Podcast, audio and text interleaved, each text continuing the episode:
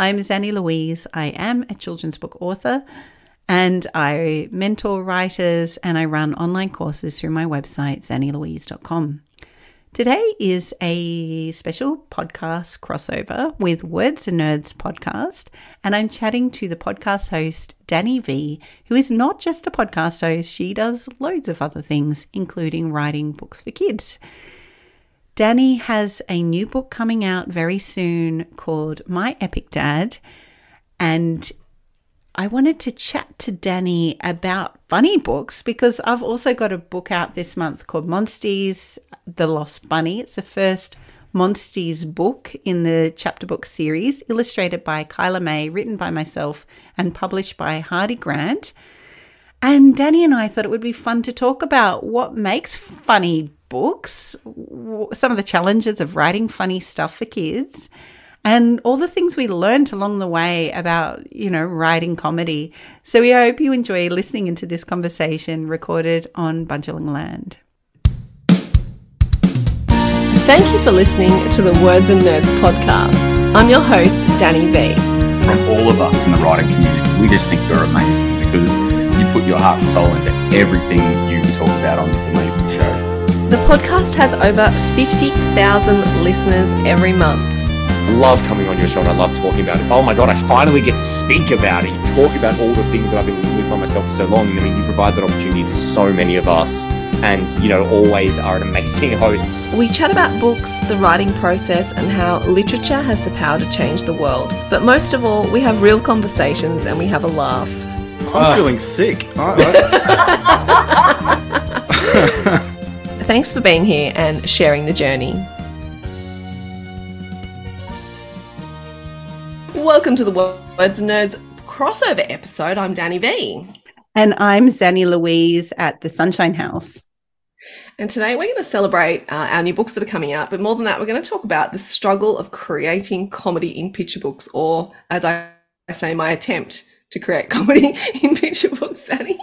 So no pressure that we're going to be funny because we're going to no, talk about that's actually not that easy to try and be funny in a book. I don't know. That's right. I, I, did you find it easy? Oh God, no, God, I'll tell you all about my struggles. but, um, I think it's actually really important to share because sometimes I think people underestimate kids' books that are funny and they think, oh, they must have written that in their lunch break. When the mm-hmm. reality is, I found it super hard um, and a lot, a lot of months and thought, mm, and, you know, yeah. chapters that never made it yeah. anywhere to the cutting room floor. Yeah. That's right. so I thought, um, you know, we had this chat before that we just have a conversation, unscripted even, uh, about the struggle uh, and the joy of creating funny picture books. So, so your what's the book you've got coming out this month, Dani? Uh, my epic dad takes us fishing and that's going to be out in July, just in time for Father's Day. So that is very exciting. And uh, your book, Zanni? My book is called The Monsties. It's the first book in the Monsties, actually. It's called The Lost Bunny.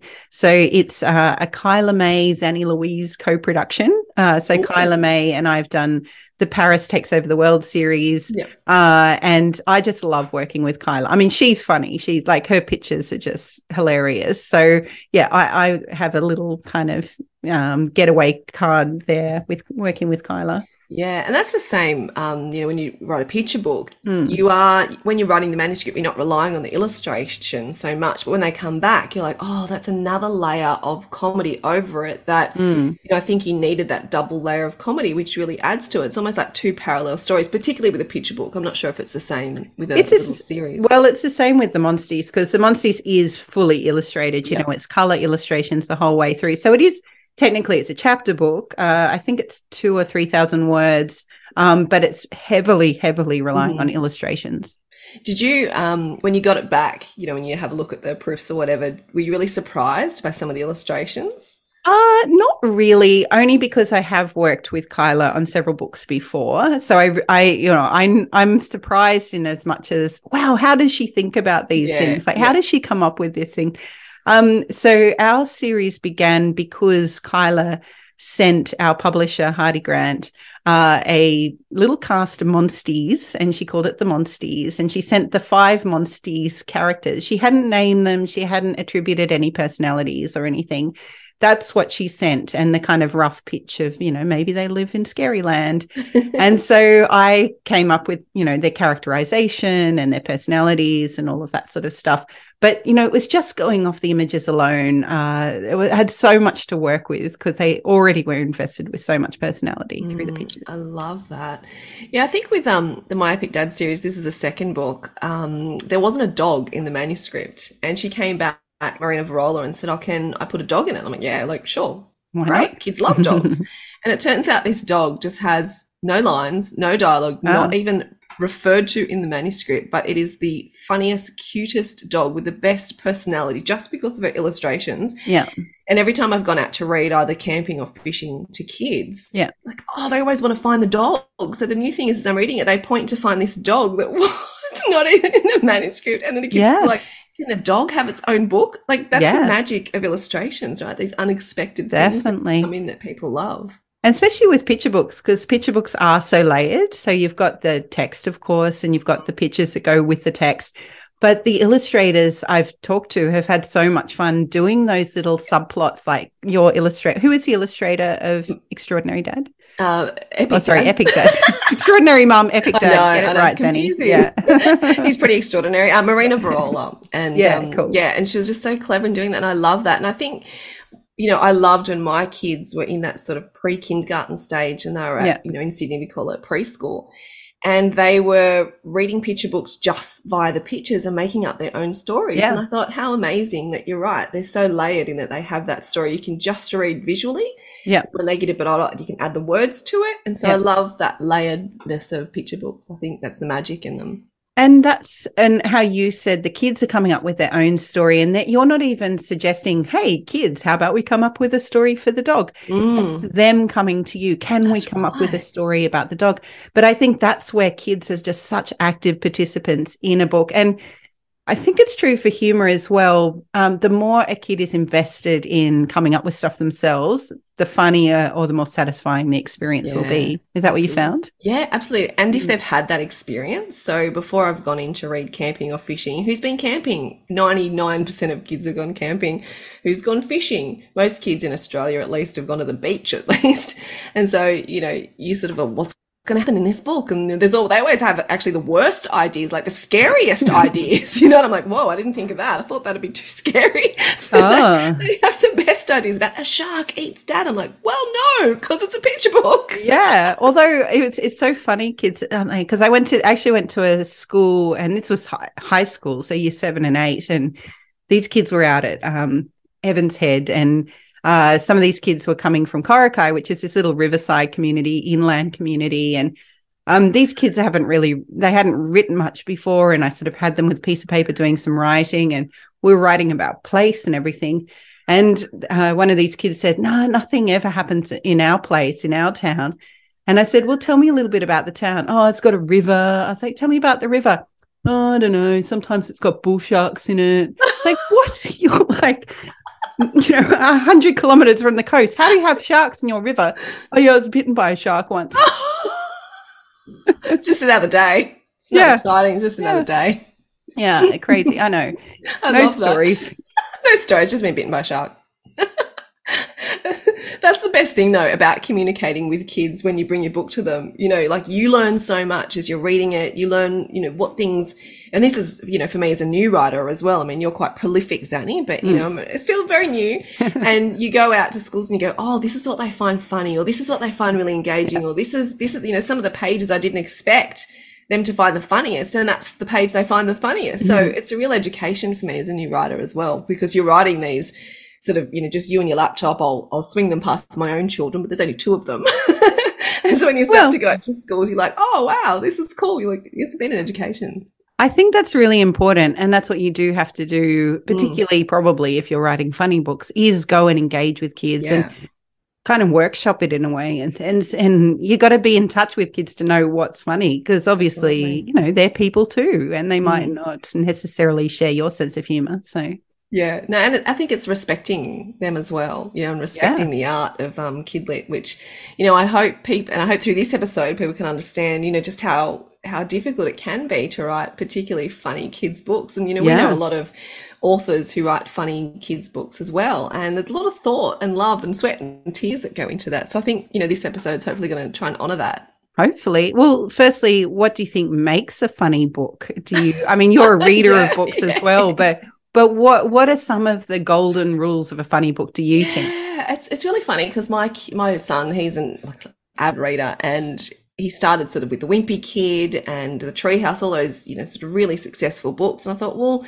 kids they obviously resonate with kids these books, you know. Mm. So whenever he'd sort of laugh, I'd like, tell me, tell me what was funny, tell me what was Mm. funny. And I think Jeff Kinney particularly has this real knack at almost going over the line of Too what's appropriate and what's Yeah. not, but pulls it back just in time, like a, with a little hair space just in Yeah. time. And I think kids of that age, you know, sort of eight year olds or whatever, they kind of enjoy that push to the oh my god it's nearly inappropriate but he didn't go there and i think Yeah, that's yeah. that's kind of that safe risk taking for kids so my son and he's you know first child rule follower you know never does anything outside the rules so he kind of likes that edging on that risky behavior that he wouldn't engage in in Yeah. real life Yeah. so I think the pushing to the edge, I think they're ridiculous. You know, like you go Yeah. to the treehouse stories and no one questions the bowling alley or the swimming pool in a treehouse or how high that treehouse has gotten Mhm. because it's ridiculous and exaggerated. So I often find those things can create humor as well as the unexpected, which is, you know, leans into your swimming pool and your your bowling alley and also going against stereotypes and against the unexpected. So you think something's going to happen and then the opposite happens. Mm. So I think think for me, you know, if you have to, because sometimes writing comedy can be quite clinical, you know, Mm. and I have, you know, you try and sort of write it just use your first draft, and then I'll go back and say, oh, you know, is, is this ridiculous? Is there exaggeration here? Have I gone against stereotypes enough? And Adam Wallace, funnily, whenever I speak to Adam Wallace or Adrian Beck, I learn something about comedy, even if I'm, you know, they're not meaning to teach me. I'm like, oh, I just Mm. learned something. Yeah. And Adam said something really interesting, and this is what they use in The Simpsons. So they use Mm. this repetition, repetition, repetition. It's funny, and then it gets almost ridiculous and monotonous. But you Mm. keep doing it, and it becomes Yeah. funny again. Yeah. So I remember this scene with Bart Simpson, who kept touching the plug, and he kept going, "Ouch, ouch, ouch," and it just kept going on. I remember on that scene. on. Yeah. Everyone remembers it, and it's Yeah. really funny because they went to the point of this is getting a bit ridiculous. Yeah. It gets Keep so going. ridiculous. It gets funny again. So Yeah. there's all these little techniques used by, you know, the best, most successful things that have resonated with kids and people around Yeah. the world. And I think you have to take notice of those things. Yeah, well, you have to do the masterclass in comedy. I mean, I've sort of accidentally done it just because the only thing I watch on television is comedy. Like, I Mhm. cannot sit down to watch a drama or a documentary to save myself. it has to be comedy. And so you're always absorbing those little things, whether you're doing it, you know, deliberately or undeliberately. And I do love funny books as well. I'm definitely drawn to them. What have you been watching? I'm interested because that always feeds into what, you know, you create, even if it's not obvious. True. Um, well, we're very, as a family, we sit down and watch family comedy these days. So I don't even watch my own TV shows anymore.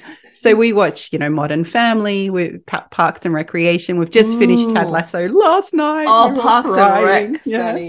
Oh, my Oh. favorite. I know. love so I think what I find funny is that sort of quirky, warm humor. You know, it's Yeah. definitely character driven. It's not so much the ridiculous slapstick stuff, although I can appreciate that stuff. Mhm. I, I love the. I, I guess I find it's it's about the characters and Yeah. how the characters interact and the dynamic. So that's probably what feeds into my stuff as well. Yeah, absolutely. And when speaking about Parks and Rec, I just have this absolute love for Parks and Rec. It's Mm. just the characters and how much you love them, even though they're completely flawed. Sometimes they're completely horrible to each other. Yeah. But it has that warmth behind it that they've got each Always. other's back no matter what. Yeah. And I There's like a kindness in all those shows actually that Yeah, we watch. Even Brooklyn Nine Nine. You know, it's inherently Oh, a kind Brooklyn show. Nine-Nine. Fantastic. yeah. and and and obviously all the character the caricatures are exaggerated and and there's something about each of the character that they have to stick to their thing and every now and then they break it and and that's where you go oh i love you you know yeah. when when they sort of are inverted and homer simpson or any of those caricatures do it as well at some point like they Yeah. are so true to character until they're not and Yeah. that's also funny And that's real. That's real. You know, we're, we're all certain people, but then sometimes we Yeah. break out of it for whatever reason, who we're with, the company we're with, or the time of day it is. You know, sometimes we do that as well. I think for me, the, the funniest show that I always go back to, and it is ridiculous, is Scrubs. Oh, we love like, Scrubs. oh, Yeah. we've got the same. Yeah, yeah, yeah. Taste in shows. Scrubs. and again, it's got those amazing, you know, wild characters. Yeah. But you know, but you know, behind that is that beautiful friendship and that togetherness. So Yes. yes, Scrubs is definitely one of my favorites for sure. Yes. Well, actually, I haven't watched that for years. That's not one we've reintroduced Yeah. to the family. You know, that was one we watched before we had kids, but definitely keen to re explore that one. Might that be one. time. Might be Yeah, time. I think so. Scrubs back on the TV. So, uh, when you sit down to write your books, are you thinking about, you know, uh, are you doing a little bit of character sketching? Are you thinking about how could I make this character funnier? Things like that? Yeah, I think for me, um, I know people do character sketches and character profiles, etc. And I've tried that, but I just I get really bored of that. And Mm. so part of my writing process is actually a lot of thinking. So it looks like I'm not doing anything. So my publisher's like, "Have you written anything yet?" Like, trust me, this is ninety percent of the process. Yeah, yeah, yeah. Thinking. Absolutely. And so I do get lost in my own mind occasionally. I think that's, you know, writer's curse. And that's when I'm doing the thinking of this character, this character. So yeah, I do a lot of that in my head. And I think you're right, because I start with characters and then how do I make this particular character who's got these particular traits? How do I make that unexpected, exaggerated, ridiculous against stereotypes? You know, all those things to create the comedy. And I think for me, it does come from character. I mean, situational. I I, I don't mind situational comedy, and that Mm. happens in you know Epic Dad. Obviously, lots of things go wrong, but at Yeah. the heart of that story, it's still about this optimistic, adventurous dad who loves to take his kids on adventures. yeah. You know, so it's still very much got that heart to it, even though it is quite, you know, situational and ridiculous behind that. It's got the characters who, yeah. So mine starts with character. What about you? Yeah, well, definitely character for something like the Monsties, you know, Mm. because I guess the way we develop collaboratively is Kyla will do the drawings, you know, so I'll I'll see her visual impression of who these characters are. And then I do like a little personality sketchboard in a way, like who is this character? I come up with names. I look at a big factor of a cast like book like this is that you have to make the characters distinctive from one another. So I definitely exaggerate personality styles, you know. So one is like especially scared, and then one is especially brave, and one is especially kind. And that that's probably true to form with those comedy shows I'm watching as Yeah. well. You know, it's kind of, you you know what to expect from certain characters, you know what they're going to do in a particular situation, and they're so exaggerated and they're so distinctive from each other, and that's what you get. You know, you, they have to play off each other. Mm, And that's where you get the banter. Because Yeah. when I, you know, my other hat, when I read manuscripts for a publisher in, Yeah. in you know, the slush pile, I'm always looking at that banter or that relationship between characters that can be quite funny. And when there's that conflict, and I'm not meaning, you know, conflict they're against No. each other, but that conflict of personality yeah. and that tension, that's where you also get some really cool comedy because Yeah. people are so different. They see things so differently, and that's funny. Yeah, oh, definitely. And you, yeah, I, I love writing dialogue. Like I, I used to love theater. Um, I wrote plays for a little while, and I think it's what I love most about writing is the dialogue. Mhm. And so that's a really important part of it. Like you say, is is you need that distinctiveness from each other to get some dynamic between that in that dialogue, because otherwise it would probably be a bit monotonous. Yeah, absolutely. And when I read manuscripts, that's exactly what you know makes it shine. And I'm like, Mm. Yeah. oh yes, this is this is the thing because I think we talk about lots of things, comedy, and we talk about setting, and we talk about all these things that are really important. But I Yeah. think for me, it always comes back to character. Oh, definitely. Yeah, for me too. And there are like little Easter eggs you can put into setting, you know. So Monsties is set in Scaryland. So we've come up with Scary Mart and the Scary Theme Park and, you know, just and kind of use relatable things um, like the supermarket. Mm. And then you put it into a monster kind of land. What would that supermarket look like? So all of the Monsties, t- you know, they go shopping and they go shopping for things like octopus tentacles or python breath or frog snot or something. But then they always have to have strawberry ice cream. So it's that relatability, which you know, it's it's surprising, it's unexpected, but it's also relatable. And I think you Mm. need that in a kind of ex- over the top comedy Yeah. style book to make it accessible for kids and so too. possibly funny as well. Yeah, I think so too. And that's, you know, my epic dad exactly like that, you know, Mm. going out fishing or camping with Yeah. dad, with the family, all that like really relatable stuff. But Yeah. then that layer of, you know, all these things that happen in one trip, which Yeah. probably is improbable.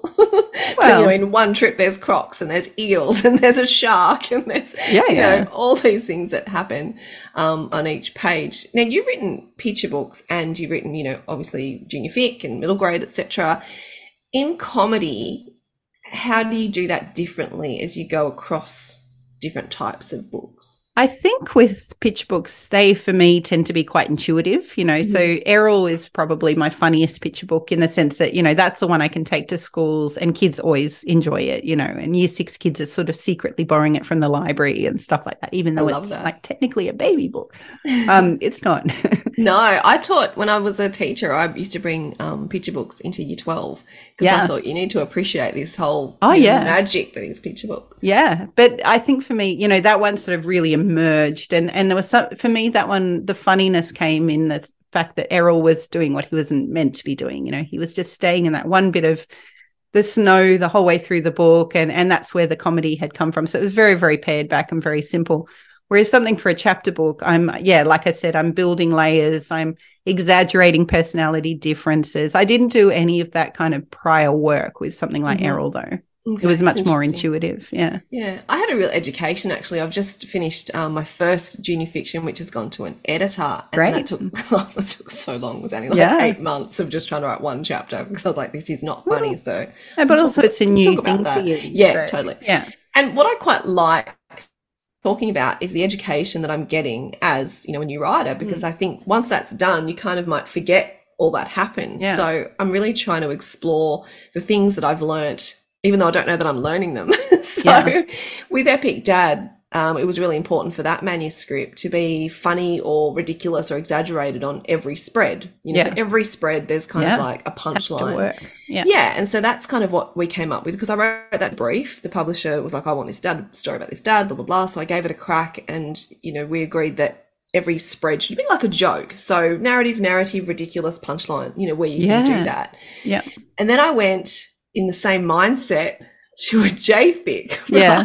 So fourteen thousand words. I was like, okay, it has to be funny, like Every continually page. Yeah. every page, a couple of Mhm. jokes every page. But what happened was it was just like there was so much Too much noise. on. Yeah. Too much noise, exactly. And so when um, you know, my publisher and I sat down to read it, he was like, exactly that's yeah. too much noise. Like, it needs Yeah. space. Needs space. So that was a real education to me. So I'm like, oh, okay. So what I was doing in a picture book was like up in the ante every five seconds interesting. this needs some space. And so I really looked Ah. and I said, okay, like this is how my brain works. I need a spreadsheet.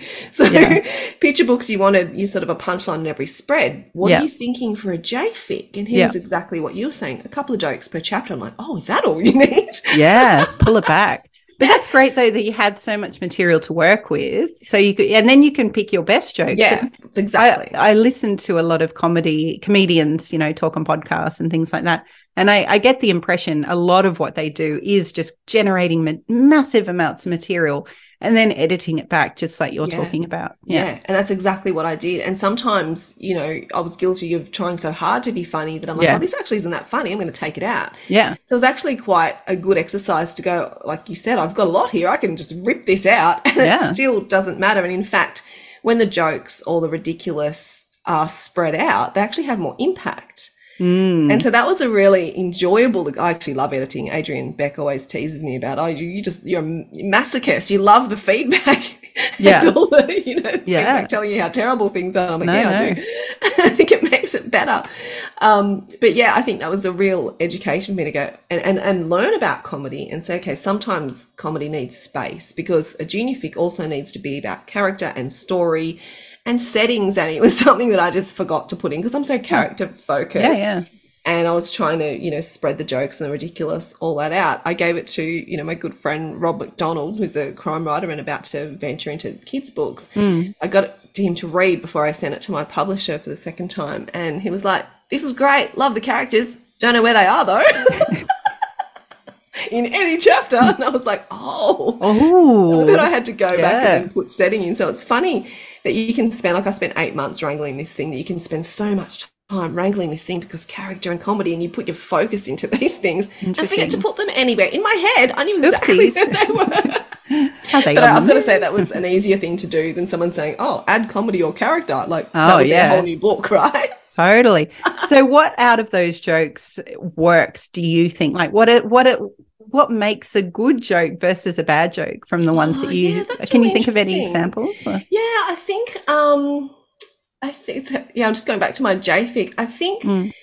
just I think too much of the slapstick for Yeah. me didn't need to be there. So Yeah. in the JFIC, you know, it doesn't even exist yet. It's still with the editor seeing if it's, you know, going to be published.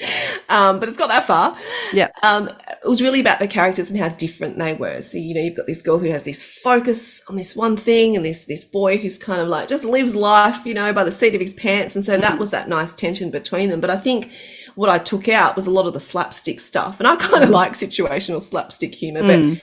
I think you need to give it space and it needs to um it doesn't you don't need as much and so Yeah. all the stuff i jammed in once i took it out i was like oh so when this slapstick happens later on Mm. and this gross thing happens it's funnier because there's been space around it Yeah, and it's So got more me- impact then. exactly so for me it was the removal of all that situational comedy that i'll just save and maybe put in something else Yeah, exactly. It was all just a good exercise in generating funny stuff. Yeah. Yeah, and I think because I'm still such a new writer, I don't mind doing that really hard edit or ripping the Yeah. guts out of something because I'm still finding this is my education. And so, oh, okay, I got that wrong. Cool, let's rip it out, gut it, try again because this is how I'm going to learn how to do the next thing. Yeah, absolutely. You must must do that stuff, that work, that you know, all that material is is useful and will be used at some point. Or maybe not, but it doesn't matter. Yeah. It's like the It helps the you grow, training right? wheels. Yeah, exactly. yeah, It's the training wheels. Exactly. You know, I don't use everything. You know, when I was a teacher, I didn't use every single thing that I learned No. at university, but it's No. that that basis and that choice of, well, I know this. Do I need to use it for this sort of situation? And Yeah. what about you, Zanni? Like with Monsties or anything else you've written, how do you know that something's funny or you're going to back yourself that this is funny and and you know what's worked and what hasn't worked for you? Um, I mean, I, I suppose at a baseline, it has to appeal to my sense of humor, you know. So, uh, like I said, with the exaggerated characters, you know. So, for example, in Mo- Monsties, I've got Orla, who's like the little bossy one who's always right and who's always in charge, and and then you've got like the big, friendly, happy one who has to really contrast with her and uh, rub up against, and they have to rub up against each other, Mm. of course. And then you've got five, which is tricky because they all have to rub up against each Yeah, other. it's tricky. you know, and how do you give all of them airtime? And anyway, so it's sort of has to make me laugh, I suppose, and entertain my sense of humor. Um, but in a way, I don't necessarily know until it's actually, well, I've been, you know, giving Monsties to my little friends and reading it with them and being pleasantly surprised when they laugh. And it's like, oh, wow, you do actually find that funny. That's really nice to know. But like I said, things like unexpected, you know, and relatable, the supermarket shopping with a trolley, and then taking that supermarket trolley and turning it into something that's completely not a supermarket trolley. Mm. Um, and and children's books allow you that freedom, I suppose, more than anything. They can really exaggerate, make things really ridiculous, um, and have a lot of fun with the parameters of physics, I suppose. Yeah, and I love how kids just don't bat an eyelid at that. You know, Yeah. my son has never come to me and said, "How is it possible to construct a mm. million story treehouse with No. a swimming pool?" Like that's not even a question in their brain. So No. that's the the joy and the magic of writing for kids. That if you write a good story with great characters, they're not going to question, you know, the reality of that. And I love that No. about kids. It's my favorite thing about kids. You know, the magic yeah. that they still have when they read books. They're just so accepting. But also Andy and Terry, the characters or the people, you know, they're quite sort of committed to this and quite Yes. serious about this. So, you know, they approach the tree house. It's like, yes, well, now this is happening and then this is happening. And and that and when you do exaggerate the craziness of the treehouse and keep them being quite serious about it, uh, I don't know, there's something funny in that, but it also Yeah. helps us get into this zone of ridiculous and and Absolutely. be okay with it. Yeah. Mm. I also found something really important for my epic dad because it's a picture book was the rhyme and the pace. So originally, Hmm. Yeah. when I had this conversation with um, James from Larrikin House, he was like, "I'll try it in prose." Ah. Because my extraordinary mum was in prose, and I thought, "Oh, okay, sure." And I tried it in prose, and I just was not funny in prose. And Ah. it wasn't funny. It wasn't pacey. It was kind of really flat. Yeah. And I, you know, went against everything that you should do, what my publisher was telling me to do. And I went, I'm just going to try it in rhyme. Yeah. Okay. And I uh-huh. tried it in rhyme and it just lifted the pace and the humor. And I would then find things that I hadn't thought of before because I was, you know, going between thesaurus.com and Ah. um, I was going through Rhyme Zone. And Yeah. I'd be like, oh, of course, like that word works with this and that's what can happen. And so some of my ideas were driven because of what I could put together in rhyme. Ah, interesting. And so I went back to the publisher and went, you know how you told me to write it in prose? I'm sorry. Can I just read you this in rhyme? Yeah. And, you know, rhyme is, depends on what you think in picture books because, you Yeah. know, overseas right still can get a bit complicated. Yeah. But um, it just worked. It worked for the pace of this book because every Okay. page is like, this is happening, this is happening, this had, you know, and it just didn't work in prose. And I think your rhyme and pace, rhyme probably more so in picture book, but pace I think is Hmm. really important in creating comedy as well. Would you agree? Oh, definitely. Uh, yeah, definitely. And I can see how that works is very, very important for the rhyme. Uh, so do, is it possibly about the repetition of certain lines? Do you think that that helps that pacing? Yeah, absolutely. I think the repetition and you've given the reader a Yeah. kind of a pace and a rhythm in which to Yeah. read in. Yeah. And so, you know, with your your meter and your rhyme, it's giving them that, oh, this is the pace it's meant to be read in. And because Yeah. Epic Dad is this fast pace, we fall down a wombat hole and then there's a shark and then there's a croc and then this happens. And then you get those quieter moments bookended bookended at the yeah, back yeah, yeah. it just gives it that that I think that really nice pace and fun. You know, because Yeah. I the other day I read My Extraordinary Mum to a bunch of preschoolers, and Yeah, it was a very I read that first, Mhm. very different vibe. You know, very kind of slow and thoughtful and whatever, whatever. And then I put that down. I thought, you know, I did the order on purpose. Like, Let's read My Big Dad, and then the kids Yeah. were like, yeah, jumping up, pointing, and I'm like, it's Oh, just wow. very vibe.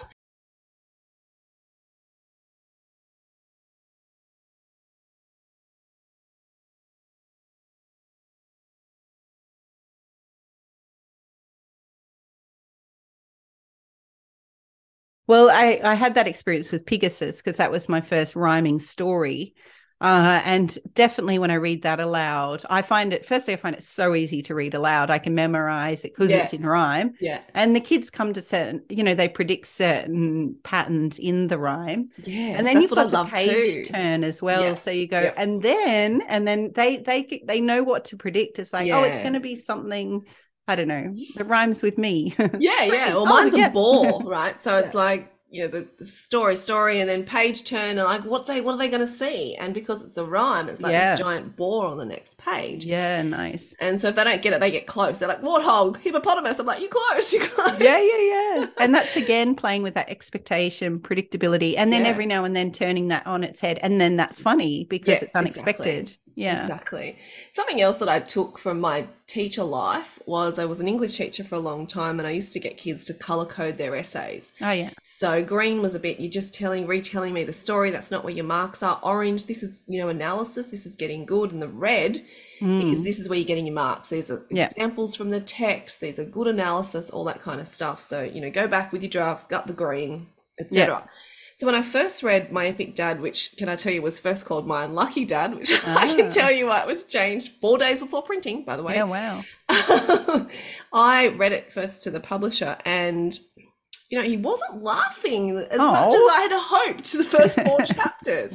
So I went, okay, it's not where I want it to be or where you want it to be. Let me go back and try something. So I thought, I wonder if I can color code this thing like I used to do with essays. Mm. And all of a sudden, I could visually see the energy of this manuscript. And the first four stanzas were all green. Like if I'm going Yeah. green narrative, orange is kind of getting quirky, and red was meant to be the punchline. Yeah. The four, first four stanzas were all green. So I was telling, Ah. you know, inexperienced writer here, I was telling the reader that they're going camping for four stanzas. Yeah. And I'm like, okay, this No. doesn't need to happen. No. And so I basically gutted it, and now it's one stanza, one Nice. spread. And so it's got that sort of set up in the beginning, the Yeah. quietness at the end, Yeah. and then every other stanza I sort of tried to set up as a joke. So each Yeah. was color coded in those two or three colors. Yeah. And then I went back and then it had the energy that was required Nice. for it. So it was really interesting when Ah. I went back and, and, and visually you can immediately see where the energy is and isn't in your Yeah. manuscript. I just Oh, found love another that. layer. Yeah, another layer of editing. Yeah, absolutely. And with a Mm. picture book, it is quite restrained. So you do, I mean, well, any style of writing, you have to build up climax. You have to build up tension all the Mhm, way to the mhm. end to get to that climax. And same, yeah. So when I was writing Pegasus, I'm interested in, I don't want to, it to flatline. So I have to amp up the stakes, amp it up, amp it up. And you have to do that in any story writing. Yeah. But it's true definitely for comedy. Um, Absolutely. yeah, That's because a you need point. that release of tension Yeah. uh, at the climax um, Yeah. for it to work, for it to have a payoff. Yeah, that's actually a really great point. And I sort of didn't know I was doing that, but was doing that. Yeah. so I watched, oh, I haven't, I've been fishing like twice in my life, Zanni. um, and so I watch a lot of YouTube clips about fishing, um, Mhm. YouTube fail clips on fishing, which you know are funny and also brutal. Try watching the ones on parkour for the next book. Wow, Oh. I needed to Yeah. have a real break from all that those Yeah. injuries. yeah, I'm scared um, for you. Yeah, I was, I was scared for me. I was just watching the safety of my lounge room. Um, but I did that sort of mind map thing where I was like, well, what could happen if they go fishing? And I did Yeah. all these things, all these animals they could come against. And then I sort of rated them Yeah. from least to most ridiculous or scary or wild. That's exactly how the manuscript sort of panned out. So that's Yeah. interesting that you say that is is really necessary to keep upping the ante. Yeah, and I think a mind map actually is a really good visual for planning anything funny because here's your first thought. Now let's branch that out, and and how far can we actually go with this? You know, Yes. how, how ridiculous, how extreme, how funny, how unlucky can we take this? How dangerous? When do you need to pull back? and when do you need to pull back? How do you know? Did you have like a system for yourself, or was that just done on Well, intuition? again, this was my education. So there's another um my epic dad book coming out where he's doing all these kind of wild sports, right?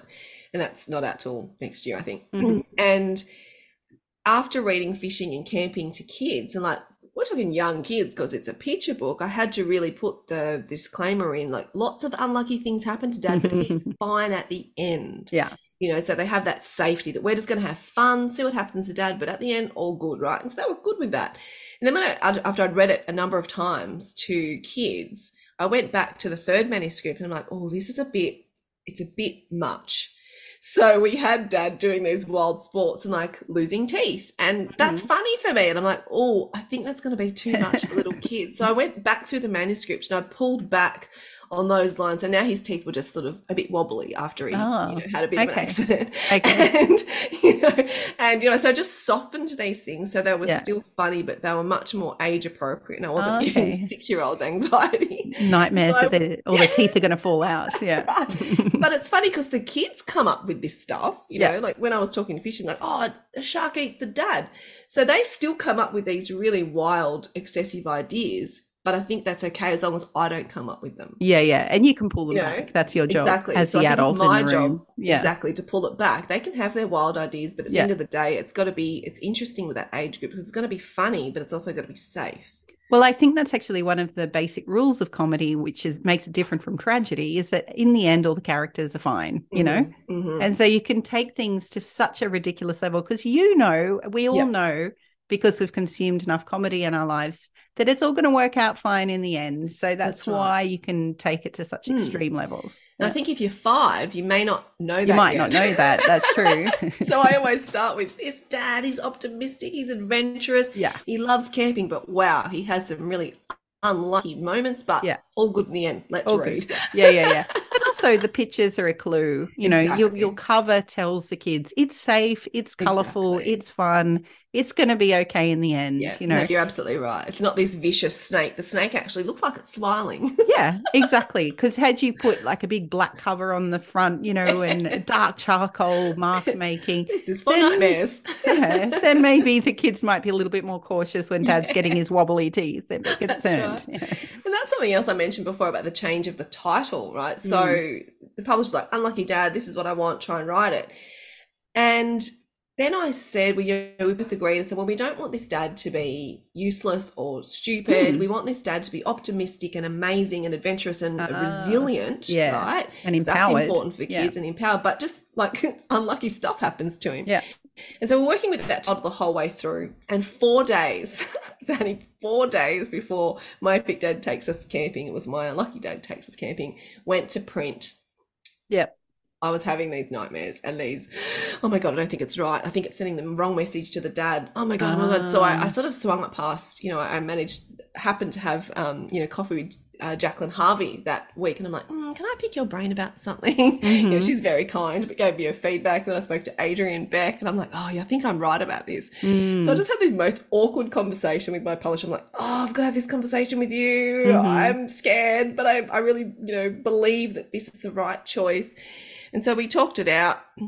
It's like, yeah, all right, I think that's I think that's right. And so we went back. Wow. Mary changed the cover, like well not the cover, but just the words, you know, three days before Wow. printing. And I just feel like it made That was all the right difference. choice. It was the right choice, you know. So is that trusting your instinct? Would you say? I think so, yeah. Mm. And I don't die on every hill, not as a new writer. You know, if the publisher says, I hate your ending, which he did in My Extraordinary Mum, I change it. you know, if they Yeah. say something, I'll change it because I trust them. They've published Yeah. books before, I hadn't. But Yeah. And I think that's when you become trusted as a writer, when you're like, Yeah. yeah, I'll change that. Yeah, I'll change that. I'll change that. But when something is really big, I'm like, I have to talk to you about this. And it was it was a really uncomfortable conversation. Like I felt really awkward and uncomfortable, but it was bothering me so much. And I think if if your thoughts are always about what's the best thing we can create, Yeah. and that's how I how I sort of brought that conversation to the table. Yeah. You know, and everyone was like, actually, yeah, I think you're right. So Yeah. I think if you don't die on every hill, when there's a hill that you really believe on, people Yeah. listen to you. Absolutely. And you did your due diligence. You talked to experienced writers, you fleshed it out and you thrashed it out and you, you it wasn't just trusting yourself. You were Yeah. actually sort of doing your research as well. yeah, yeah. Yeah, I It's think always that sounds doubting myself, you know. it's one of the special qualities I have, Sally. Well, no, I think well, most authors probably have all, all the people I know who are published have uh, their fair chunk of self doubt on their shoulders, and I think it's important to have that because that is your you weighing in, and it's your in, you know uh, inherent editor, isn't it? So it's the Yeah, thing that yeah. tells you when to pull back, tells you which chunks you need to take out. Now you can't keep all of this; you must pull it back for the rest of it to work. Yeah. Yeah, absolutely. I think that self doubt, as long as it's on that knife's edge of not being paralyzing. No, no, that's Um, not necessary. I think the balance of that is really good because if you think you've got nothing to learn, I think you can get into a scary space. Yeah. But I think if you're paralyzed so much you can't write anything, that's not good either. So I think a good level of self doubt, which I think, like you said, most writers, creative people, actually yeah. just have naturally. yeah, yeah, yeah. Look, it's a really, really important part. And I think about it. Actually, I think Stephen King, uh, me and Stephen, we think about this in a similar way. I love that. Uh, Me and my mate, Stephen me and my mate Stephen. So no, he talks about it as writing with the door closed, your first draft, and then you write with the door open. And I think that's a really nice metaphor to think about because in a way you do have to have ridiculous optimism and belief in yourself and confidence in yourself writing that first draft. And then you, you take a rest, enjoy the fun of all of that, and then come back in with your other self doubty hat on and can be a little bit more stringent in your analysis of yourself and your writing. Yeah, I think so. What surprised you the most about writing comedy, or what was the biggest lesson that you've had? Oh my goodness. I'm not sure actually. Maybe hmm, just that I suppose it is about trusting yourself and just Mm. knowing that if I just listen to uh, what entertains me, it will also work, you know. Yeah. Um, because I wouldn't consider myself a funny person. I don't put myself out there as a funny person as such. But you know, I definitely enjoy comedy and I enjoy humor and I Mhm. enjoy funny things. So just allowing that to come into my writing and trusting that that's actually going to work on the page, that probably was a very pleasant surprise for me. Mm. I find that actually really interesting that you don't consider yourself a funny person, that you write funny books. Isn't that interesting? You've got these two sort of Well, things I think inside you. I love I that. think what it is is that yeah, like I said, I just love funny things. I love comedy. I I you know I. Uh, any book I read has to have some sort of comic element. Like my favorite genre is rom coms. Uh, I don't like serious things, so it's probably that's what's driving my creativity as well. You know, it has to entertain me for that Mm. duration of me writing it. So the thing I'm writing at the moment is forty thousand words. I have to enjoy it. You know, there has to be funny characters. There has to be light moments for it to satisfy my sense of creativity as well. Mm. But I Mm. just find that really interesting that you, you know, you can, you can write these Mm. amazingly funny stories, and yet you don't consider yourself. So there'll be no Zanni stand-up comedy coming. Oh no, anytime I don't. Soon? No, no, I don't. I don't. I don't see that future for myself. That's disappointing. I was going to pitch the um, Dani and Zanni stand-up Oh, comedy. oh, oh, okay. Well, I'm happy to do that. If you're there, that's that's different. Yeah. Well, Dani and Dani definitely has to become some sort of brand. I, don't know I think what so. It needs to gonna be something. We'll think Has to be it. something, It's yeah. too good not to use for something. Yeah, yeah. Maybe it's like maybe we open a- up a pizza restaurant or something. Oh, like that. I like it. Dani like and Zanni it. pizza. I think I that don't works know. really well. just- I love pizza. Pizza's great. We love pizza. Maybe we could have show reruns of Scrubs happening in the background. Oh, okay. I'm there. I'm so there already. yeah, it's going to be great. Yeah. Great. And is, uh, what about you with Epic Dad? What is the funniest moment do you think personally? Do you have a favorite joke or spread or Mm, funniness in it? Yeah, I think what has become really funny for me was what has become really funny for the kids. Mm. And so there's a there's a point in there where there's Crocs, and what rhymes with Crocs, Ah. Annie? Jocks. Ah, nice. and they tear off his jocks. Yeah, no, so they tear off his pants, and they reveal his jocks. Yeah. And you know, I thought that was fairly amusing. But when I tell the kids, and he's got little love hearts on his, Of you know, course. jocks, And that's the funny too. Just hysterical. Like I have to stop because they all laugh so much at that page. So I think that's become my favorite page because of the reactions that I've gotten from the Yeah. kids. Well, even in my This Is Love picture book, at the end there's a uh, show don't tell, uh, show and show don't tell, show and tell scene, you know, in the classroom, and the characters put her favorite undies on her head. I don't know, it's not Undies, right? Undies, Undies. are funny. and its undies are funny, and they're on her head, and it's like a, a book about love. I don't know. it is funny. And so yeah, I, I think um really tapping into that humor of kids I think is fun and, Yeah. and always having that education of what's funny and fun for kids. So that's been, you know, such a joy because Yeah. I think and I think that's the joy of writing kids books is because, you know, being an adult, oh serious business. Yeah. a lot of responsibility going on. Yeah. And you know, especially in the current climate, bit of extra anxiety for us all. I think Oh, just hanging out with out for the kids. Right. Yeah. Yeah. look, hanging out with kids and seeing their reaction and writing for kids because they don't need to know any of that stuff that's No, going on no. in the world. You know, we need to No. protect them from that. And Yeah. I think that's why kids' books are so important and so valuable. You know, during COVID, you know, books Mm. and, and TV shows for kids, like they saved them, you know, they protected them from the really scary things that were and the unknown that were going on in the world. And they don't need that. You know, when they're adults, they'll have to deal with that themselves. But I think it's- Absolutely. our jobs as parents and writers to to give them as much joy and protect them from the stuff that they don't need to know at the moment. Yeah, I, I know adults who live alone and watch Bluey in their free time just because it's safe, it's warm, it's fun, it's escape. But it's, you know, we need that uh, Mm. level of loveliness in our life. Bluey's have- not a kids show, Zanni. Bluey's for everyone. Bluey's an everyone show.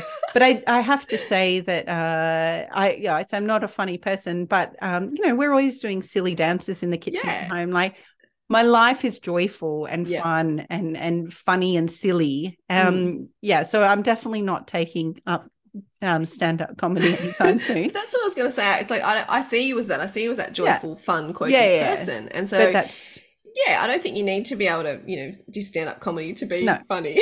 no true. Well, good, good. I now can relax. Yeah, it's it's it's it's one brand of humor and one Absolute- thing that people are very skilled at. and I don't have to be skilled at that. I can no, be skilled, skilled at at, skilled at many Being things, silly. I- yeah. Exactly. I've got Silly to say, um, yeah. I love it. We need more of that on Instagram, Yeah. by the way, Zanni.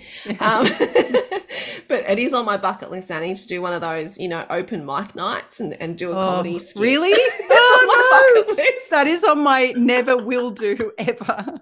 That is to me the idea of the scariest thing in the world is open mic comedy. Really? oh my gosh. It's on my bucket list. I'm not saying I'm going to do it in a week, but it is Oh. on my bucket list that I'd really Well- love to just get up there and and hopefully no I'll know no one in the room. So if it's Oh. a complete disaster, I'll just walk out and never think about it ever again. I will have full respect and admiration if you ever do this, Dani. Actually, I, I my brother did this once. He did Oh, a really? stand-up comedy thing, and I just was like, wow, my rating for you has just gone through the roof. This to me is bigger than jumping out of a plane. You know, this is incredible that someone would do this. It's amazing. Oliver Phommavanh, he does stand up comedy. But no, but he's like, oh my gosh, he is hilarious. I know, Like, that I guy know. is made for stand-up comedy. he is, Yeah, he he is incredible. I love the way he like in real life he seems like, you know, quite a sort of somber, you know, I don't know, normal person. Then he gets up on stage and he's just extreme. He He's is. just hilarious. Even with the Yeah. kids, you know, seeing him on stage with Yeah. kids, he's amazing. Oh, and he oh, just electric. turns it on Yeah. and the kids love him. Yeah. His Yeah. incredible energy. And that is a lot of stand up comedy, possibly, Yeah. is that electricity that's sort of generated between you and the audience and and just the fun that comes out of that. Uh yeah, it's wonderful watching those Yeah. people perform. I think you're absolutely right. I've loved this chat, Zanni. It's and I been think lovely. yeah, I think just focusing on on you know the struggles and the joys of writing something that's actually very hard but doesn't seem hard, which I think is the magic in it. You know, when you read Mhm. something that's seamless and when the rhyme or the pace, all that's invisible, and the comedy, you're not looking at oh they've used that technique, but it's just fun and funny Yeah. and enjoyable to read. That's where the magic is, right? All that other stuff is invisible Yeah. to the reader. Yeah, definitely. But I would say for me, it's just about having fun with it in the first place. You know, Yeah. if you enjoy it, then other people will enjoy it, you know. And I, I know that Kyla enjoys the drawing. Uh, I I enjoy the writing side of things. So to me, I feel that fun and that joy just coming through in the story. And I don't know, that's what I need when I'm writing comedy. Yeah. Yeah, absolutely. I need that, and I need my two little critics who live with me, um, Yes. who made me keep writing this JFIC for eight months. Zanni, it's only Good on fourteen thousand words. It took me for eight months because they were like, "Yeah, that's okay, Mum. It's not that funny." Keep going. But Yeah. They were right. They Yeah. were right. You know, Yeah. and I, I think I have to trust them because they do read kids' books and they are kids. And when I finally, finally got there eight months later, I for me, I don't know if this is a very productive writing style, but I have to get the first chapter right. Ish, Mhm. you know, as right as I possibly can, and then that propels me to go, bam, let's go. Yeah. And so I would probably, I probably spent eight or nine months writing one or two chapters, and then once I felt like that was right, I could go, bam, and write the next Oh, in you know, a month or two. Yeah, it's Yeah. a really, I don't know if that's Mm. correct, but that's how my brain works. Mm. And so it took me about eight- eight or nine months to get that chapter right. And Yeah. then finally my kids were like, oh, that's really funny, mum. I'm like, Yeah. oh my God. That that's the work you have to put in. It Yeah. took That's me eight months. But No, hey, here we go. and I've met your kids, and your kids are legit funny. I, I, I trust them. If they think it's funny, I yeah, I, I'm happy. I can't wait to Never read grow up, kids. What am I going to do when they're sulky teenagers? Oh no, they'll they'll have their funny sides. I've got a teenager, and she's really funny still. So don't worry, they'll still be funny. good, good. I used Well, to work with teenagers, and they are joyful. They're, you know, they're Yeah. they're sulky, but they're joyful too. So that's yeah, you will be joyful. I need you be to joyful. be. Yes, otherwise you're out of the house. Roof only exists if you were here to support my comedy writing. that's right. Yeah. Tell me some jokes. Tell me something. Be funny. Um, well, good luck with Epic Dad. I'm so excited to read it. I think it's going to be great. Uh, and it's just been so much fun talking with you today, Dani. Yeah, absolutely. And I really appreciate this conversation too, because, you know, we're talking about, you know, our current books, but I know how much you've written and how much you put into the world, Zanny, and how much you support other Mhm. writers too. So, Thank you. you know, I don't want to underestimate the work you do, not only for yourself, but for other people. So thank you for the time. Yeah, it's been wonderful.